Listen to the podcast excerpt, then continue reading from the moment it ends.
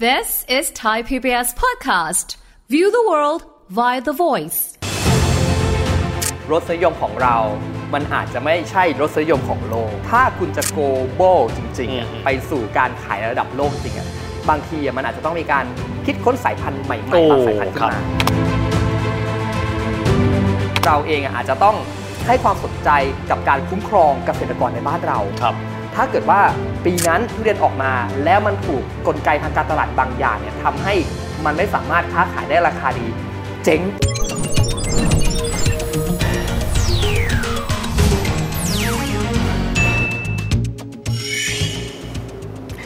สวัสดีครับท่านผู้ชมครับยินดีต้อนรับเข้าสู่รายการเศรษฐกิจติดบ้านนะครับแล้ววันนี้เราสองคนครับผมวิทย์สิทธิเวคินครับ ผมนิชัดครับผม นะครับวันนี้มาเจอกันในรายการนะครับตอนนี้เป็นซีซั่นที่ 2 แล้วนะครับปรับโฉมรูปแบบใหม่สักนิดหนึ่งเพื่อที่ว่าจะได้เกิดความเร้าใจมากขึ้น มีการพูดคุยกันมากขึ้น วันนี้มาคุยถึงเรื่องของผลไม้ที่หลายคนก็เรียกกันว่าเป็นราชาแห่งผลไม้ นั่นก็คือหลิวเหรียญหรือว่าทุเรียนนั่นเอง ใช่ฮะ แน่นอนทุเรียนไทยนี่สร้างชื่อไปทั่วโลกครับริชาร์ดแล้วก็ประเทศที่ชอบกินทุเรียนแบบ เละๆของเรามาก ๆ เลย นั่นก็คือจีน แต่ตอนนี้ก็บอกว่า นึกถึงทุเรียนไทยแล้วเนี่ย ไม่ใช่ว่าเราจะเป็นเจ้าตลาดอย่างต่อเนื่องใช่ไหมครับริชาร์ด จริง ๆ เราต้องบอกอย่างนี้ฮะเฮียคุณผู้ชม เพราะว่าเราถือว่าเป็นเจ้าตลาด อืม แต่อนาคตไม่แน่ เดี๋ยวจะมีผู้ท้าชิง จริง ๆ ก็เริ่มละ เออ เริ่มหนาวๆร้อนๆกันละอ่ะต้องบอกก่อนไอ้ความอร่อยความหอมความกรอบนอกนุ่มใน อืมอืม มันเป็นรสนิยมเนาะ ครับ ที่บอกว่าเอ้ยทุเรียนเราเนี่ยมันหอมอย่างนั้นมันมันอย่างนี้มันหวานแบบนั้นกลิ่น อืม เป็นเอกลักษณ์ แต่ต้องบอกอย่างนี้ว่า ความเป็นรสนิยมของเรา มันอาจจะไม่ใช่รสนิยมของโลก โอ้นึกออก เข้าใจไหมฮะ บางทีเราบอกว่าของเราดี แต่พอดีว่าถ้าเกิดว่าเฮ้ยมันอาจจะมีทุเรียนบางสายพันธุ์ อืม หรือว่าเป็นทุเรียนของบางประเทศ เขาทำออกมาแล้ว มันเป็นรสนิยมกลาง ที่คน อ๋อ รู้สึกว่ามันพอดีมันอาจจะกลายเป็นของแมสแทนของไทยก็ได้ อ่า ทีนี้พอพูดแบบนี้ต้องถามครับว่า อืม แล้วที่บอกว่าบ้านเรามีเอกลักษณ์อย่างหนึ่ง ครับ นะกรอบนอกนุ่มในแล้วชาติอื่นๆอ่ะเอาเอาในอาเซียนนะ อ่า มีชาติไหนบ้างที่เขาบอกว่าตอนเนี้ยกำลังเริ่มพัฒนาอุตสาหกรรมเกษตรทุเรียนเข้ามาแล้ว โอ้โหเฮียเคยได้ยินทุเรียนชื่อว่ามูซังคิงไหม มาเลเซีย ใช่ เออ ตอนเนี้ย เคยเคยกินไหมเคยกินไหม เคยเคย เป็นไงบ้าง สำหรับผมนะอ่ะอันนี้คือเป็นรสนิยมส่วนตัว ส่วนตัว ส่วนตัวนะ คือรู้สึกว่ามันก็โอเค อืม แต่เราติดทุเรียนหมอนทองเลยบ้านเรามามัเรามันก็จะมี ชินด้วกยลิ่น แหละ อีกแบบหนึ่งอ่าหลงลับแลอะไรอย่างนี้ใช่ไหมฮะอ่ะอย่างมูซังคิงเนี่ยแน่นอนว่ามันเป็นทุเรียนที่ปลูกทางทองตอนใต้ มาเลเซียลงไปอินโดนีเซีย จริง ๆ ภาคใต้ของบ้านเราก็มีบางจังหวัดที่ปลูกบ้าง อ่าครับ แต่ทีนี้ครับมันน่าสนใจคือว่า ตลาดจีนถือว่าเป็นตลาดใหญ่ที่ใครๆเนี่ยก็อยากส่งออกอะอย่างเมื่อช่วงสักปี 2564 บ้านเราเนี่ยปลูกทุเรียนประมาณ 8 0 0แสนกว่าไร่ อืม 8 0 0 0 0 กว่าไร่นะ เป็ดเสร็จแล้วเนี่ยส่งออกไปประมาณสัก1ล้าน2แสนตัน ครับ โดยสัดส่วนประมาณ 8 0 0แสนตัน อืม ส่งไปจีน นั่นคือ 70%เลยนะ โอ้โห คือเขาเป็นตลาดใหญ่สำหรับเรา ใช่ฮะ ซึ่งไอ้70%ที่ว่าเนี่ยยังไม่รวมกับทุเรียนมูซังคิง ทุเรียนเวียดนาม หรือแม้กระทั่งทุเรียนจีน ที่ อืม ตอนเนี้ยอย่างมณฑลไหหนานเนี่ย ครับ เขาเริ่มปลูกได้แล้ว แล้วผลผลิตมันกำลังเริ่มออกตั้งแต่ปีเนี้ย อืม เป็นต้นไป อืม ฉะนั้นความที่ว่า ทุเรียนไทยเนี่ยอาจจะเป็นเต้ย หรือว่าเป็นพี่ใหญ่ อืม ในตลาดจีนเนี่ยมันกำลังถูกท้าทายอย่างที่ผมบอกไป อืม ซึ่งในประเทศจีนเดี๋ยวขออนุญาตยกไปที่จีนกันเลยละกัน เพราะว่าเรารู้เนาะว่าตอนเนี้ยเราอะส่งออกไปนะ แต่ว่าที่จีนที่เขาบอกว่าปลูกได้เองเนี่ยประเด็นมันเป็นอย่างนี้ครับเฮียที่จีนเขามีการเอาสายพันธุ์ต่างๆอ่ะอย่างหมอนทองบ้านเรา หรือว่ามันมีสายพันธุ์หนามดำ อืม หรือแม้กระทั่งสายพันธุ์อย่างมูซังคิงเนี่ยไปทดลองปลูกที่มณฑลไหหนาน ครับ ซึ่งตอนแรกเขาทดลองปลูกเนี่ยประมาณสัก 40 ไร่ อืม เล็กๆ ไม่ใหญ่ ดูซิน้ำแบบนี้อากาศแบบนี้ อืมอืม ดินแบบนี้รสชาติมันจะออกมาเป็นแบบไหน ก็ลองผิดลองถูกมาตั้งแต่ปี 2558 อืม ล่าสุดเมื่อปี 62 ติดดอกติดผลแล้ว อ๋อครับ นั่นหมายความว่าตัวผลิตภัณฑ์ของทุเรียนจากประเทศจีนน่ะมันเริ่มเข้ากับสภาพภูมิอากาศของมันได้ อืม และมันกลายเป็นทุเรียนสายพันธุ์จีนที่มีต้นกำเนิดจากสายพันธุ์ตะวันเอเชียตะวันออกเฉียงใต้ คือสารตั้งต้นคือพวกเรา ถูกต้อง แต่ว่าไปขยายผลขยายพันธุ์เนี่ยที่แผ่นดินเขา ใช่ฮะ และเขาบอกว่าภายในปี 2566 ก็คือปีเนี้ยจะเริ่มส่งออกแล้ว อืมอืม เขาบอกว่าทุเรียนหนึ่งต้นของจีนเนี่ยสามารถทำผลผลิตได้ตลอดอายุของมันประมาณ 2,500 กิโลกรัมหรือ 2.5 ตัน ครับ สมมตินะอย่างจีนตอนเนี้ยที่ที่มณฑลไหหนานเขาปลูกอยู่ประมาณสัก 1,400 กว่าไร่หนึ่งต้นนะ ครั ห บ นึ่งต้นแล้วก็บวกกับไปอีกประมาณประมาณพันพันกว่าไร่อย่างเงี้ย 2,500 กิโลกรัมค คูณจำนวนไร่เข้าไป นั่นคือสิ่งที่เขาอะจะมีจำนวนทุเรียนที่เป็นของจีนอะมาอยู่ในตลาดบ้านเขาเอง อืม ถามว่าเยอะไหม มันก็เยอะ อืม เพราะจำนวนการบริโภคของเขามันค่อนข้างมหาศาล ครับ มาที่มาเลเซีย เขาจับมือกันเลยระหว่าง เอกชนจีน และเอกชนมาเลเซีย โดยมีรัฐบาลมาเลเซียสนับสนุน อืม ให้เอามูซังคิงเนี่ย ไปปลูกเลยนะที่ไหหนานไปทดลองซิเงินลงทุน 400 ล้านบาท คือเหมือนกับว่ายังไงก็ตามมาเลเซียคือ ก็อยากที่จะมีเอี่ยวในตลาดทุเรียนโลกด้วย ใช่ฮะ อาจจะหลายวิธีผลิตเองก็ได้ หรือแม้กระทั่งว่าเอาสารตั้งต้นไปให้จีนไปพัฒนาพันธุ์ด้วย ใช่ใช่ครับเฮีย400 ล้านเป็นเอกชนจีนเขามีการปลูกทดลองมา อืม และให้รัฐบาลน่ะมาช่วยซัพพอร์ตในเรื่องของการกระจายสินค้า ครับ อีกประมาณไม่เกิน 2-3 ปีหลังจากเนี้ยทุเรียนที่ปลูกในบริษัทของจีนเนี่ยก็จะเริ่มออกสู่ท้องตลาด นั่นหมายความว่ามูซังคิงก็จะเป็นทุเรียนสายพันธุ์จีนที่มีต้นกำเนิดจากมูซังคิงเหมือนกัน แล้วก็ไป อ๋อ แข่งกับทุเรียนไทยที่ทั้งส่งออกไปและปลูกในจีน ออกลูกออกหลานที่อื่นก็ได้ ใช่ แต่พูดถึงเรื่องของทุเรียนนะครับ คงจะไม่ใช่เฉพาะ 2 ประเทศเนาะกับ ครับ จีนเนาะเฮียว่าประเทศอื่นในเอเชียอาคเนย์เช่นกรณีเวียดนาม ก็เหมือนกับพยายามตีตลาดเช่นเดียวกันไหม เช่นกัน อืม เพราะเขาบอกเลยว่าการส่งออกข้ามชายแดนนะ อืม อันนี้ต้องบอกว่าคือเวียดนามเนี่ยมันยังคงไม่สามารถส่งออกแบบบินตรงวูบจากบ้านเราไปสู่บ้านเขาได้ เหมือนที่ไทยท ครับ ำเขายังต้องส่งออกผ่านบริเวณของเอ่อชายแดน เพราะว่ามันต้องผ่านการกักกันโรค ผ่านการตรวจสอบอะไรอย่างนี้อยู่ เพราะว่าเวียดนามกับจีนเนี่ยเขามีพื้นที่ติดกัน ใช่ฮะ นะฮะก็สามารถที่จะข้ามพรมแดนกันได้ ใช่ ไม่ต้องใช้วิธีการชิปด้วยเครื่องบินแบบนี้เป็นต้น คือจริงๆ ชิปด้วยเครื่องบินมันดีก็คือว่า 1 มันเดินทางแล้วเนี่ยทุเรียนไปถึงปลายทางได้ โดยการกำหนดระยะเวลาการสุกการห่ามได้ดีกว่า โอ้ครับคำนวณเวลาได้ ใช่ครับ แต่พอมันส่งทางรถเนี่ยเอ้ยเราเคยเจอเรื่องของปัญหาทุเรียนไทยอะติดอยู่ที่ชายแดน ครับ ตอนที่เราส่งไปลาวเพื่อจะเข้าจีนใช่ไหมถ้าเกิดว่ามันไม่ผ่านมาตรฐาน GMP GAP มาตรฐานอาหารและยา ถูกรีเจ็คออกมา ถูกต้อง อืม ซึ่งอันเนี้ยโอกาสรีเจ็คอะค่อนข้างสูง และคือทุเรียนเวียดนามเขายังคงต้องต่อสู้อีกอีกหลายยกอะเพื่อที่จะให้เขาสามารถส่งออกโดยตรงได้อย่างอย่างบ้านเราเนี่ยทุเรียนแทบจะทุกเกรด แทบจะทุกผลิตภัณฑ์อะส่งออกได้ ทั้งลูกส่งออกได้ อืม แช่แข็งส่งออกได้ แช่เย็นส่งออกได้ แต่ในหลาย ๆ ประเทศอย่างเช่นมาเลเซียหรือว่า อืม ประเทศอย่างเวียดนามเนี่ยมันก็จะส่งได้แค่บางประเภทเท่านั้น บางประเภทยังไม่สามารถส่งออกได้ อืม เขาก็เลยพยายามที่จะดิ้นรน เพื่อที่จะให้การส่งออกทุเรียนเหมือนที่ไทยส่งออกเนี่ยทำได้ และตอนเนี้ยมันค่อยๆคลายล็อกทีละนิดทีละนิดทีละนิดแล้ว อืมนะพูดง่ายๆคือตอนนี้เรามีการแข่งขันค่อนข้างเยอะ ครับ ทีเดียวนะครับ แต่อย่างนั้นก็ตามนะครับต้องบอกแบบนี้ครับว่าในเรื่องของเกษตรนะครับ ถือว่าเป็นเอ่อสินค้ามหัศจรรย์อย่างนะ ใช่ ก็คือพูดง่ายๆคือว่า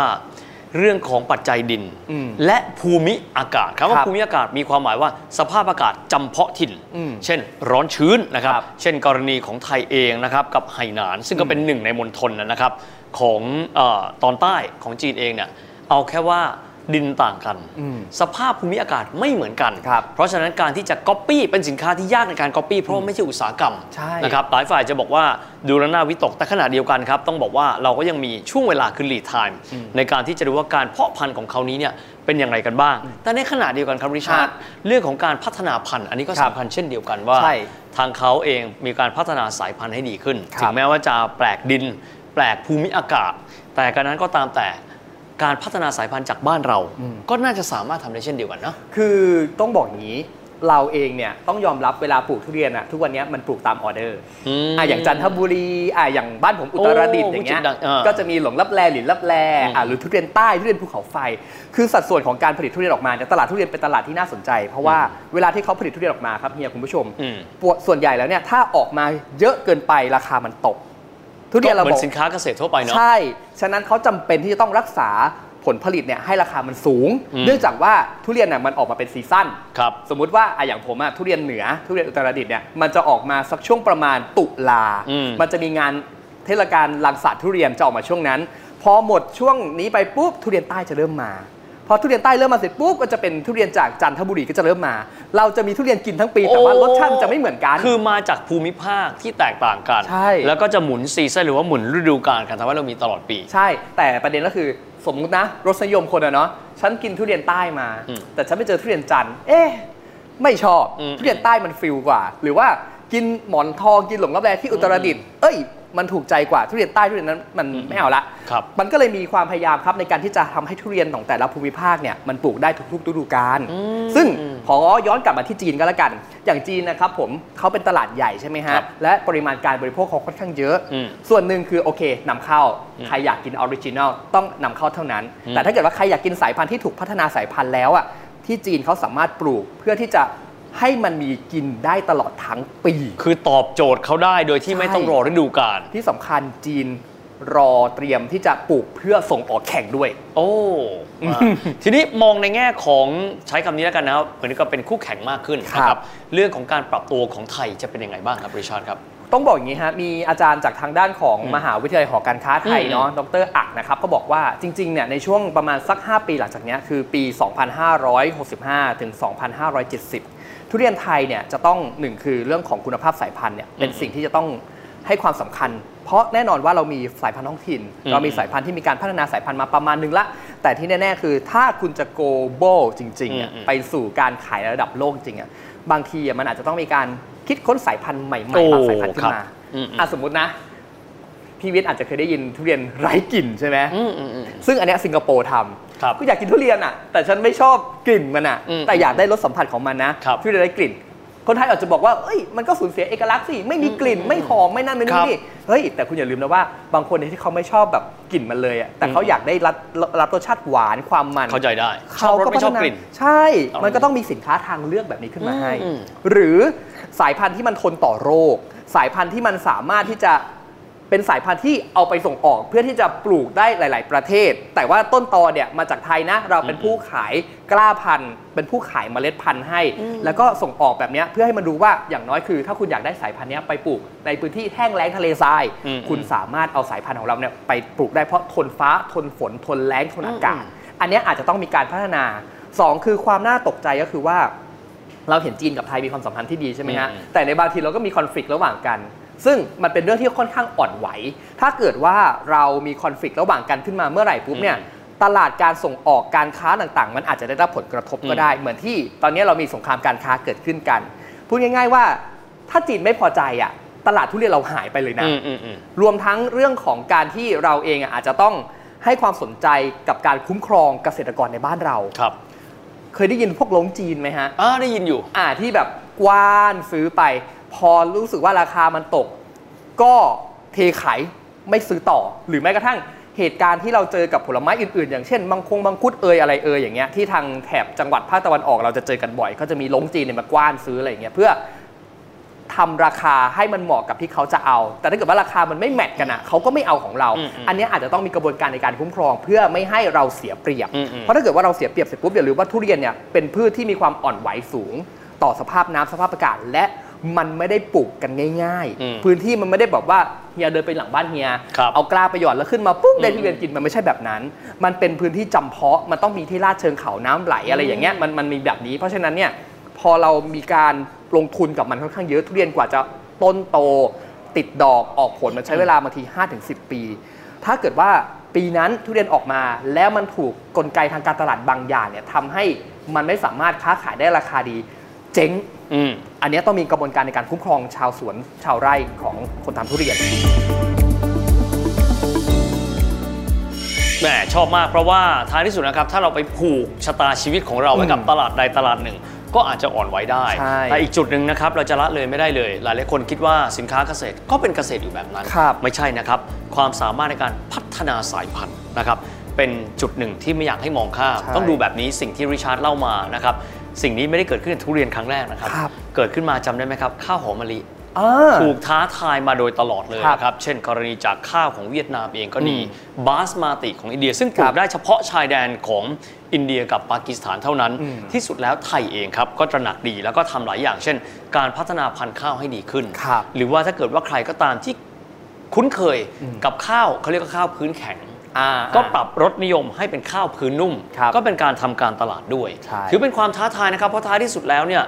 เรื่องของเกษตรไทยยังเป็นเส้นเลือดใหญ่ของอุตสาหกรรมเราอยู่นะครับ อาจจะมีเรื่องของใช้คำว่าความท้าทายจากสิ่งอื่น แต่ไม่ได้หมายความว่าเราจะปรับตัวไม่ได้ ครับ หลายครั้งเรามองว่า เดี๋ยวคงเขาคงจะมาบี้เราอาจจะไม่ใช่ อืม ขึ้นอยู่กับศักยภาพของเราในการที่จะเดินหน้านะครับ พัฒนาธุรกิจการเกษตรของเรา ข้าวในอดีต ซึ่งก็อาจ ครั จะ บ ยังเป็นอยู่รวมถึงทุเรียนนะครับ ขอตาไว้นิดนึงนะครับ ได้ ไหนๆคุยเรื่องทุเรียนเคยทราบไหมครับว่าประเทศไทยเคยส่งทุเรียนไปกับยานอวกาศนอกวงโคจรแล้วนะครับ โอ้โห นะครับเป็นยานอวกาศ SpaceX ของ Elon Musk นะครับ ครับ เคยเอาทุเรียนสดขึ้นไปแล้วผ่าบนเครื่องของ Elon Musk เพื่อเป็นการทดสอบนะครับว่าเวลาที่มีการซีลเอาไว้แล้วเนี่ยเรารักษาความสดของอาหาร บนยานอวกาศนอกวงโคจรได้หรือไม่ อ่า ตอนนั้นก็มีข่าวลงนะครับ ทั่วโลกนะฮะ ครับ มากมายทีเดียว มันขึ้นอยู่กับเราแล้วครับ ว่าเราจะมองอะไร ถ้าเรามองแค่ทุเรียนตลาดในประเทศก็อย่างหนึ่ง อืม มองขายแต่เพื่อนบ้านแล้วก็ประเทศที่เป็นลูกค้าใหญ่ก็อย่างหนึ่ง แต่ถ้าเรามองไกลถึงอวกาศ เราก็จะได้ผลอีกอย่างหนึ่งด้วยนะครับอ่ะนั่นก็เป็นทั้งหมดนะครับของรายการเศรษฐกิจติดบ้านในวันนี้นะครับ วันนี้เวลาหมดลงแล้วนะครับพบกันใหม่โอกาสหน้า สวัสดีครับ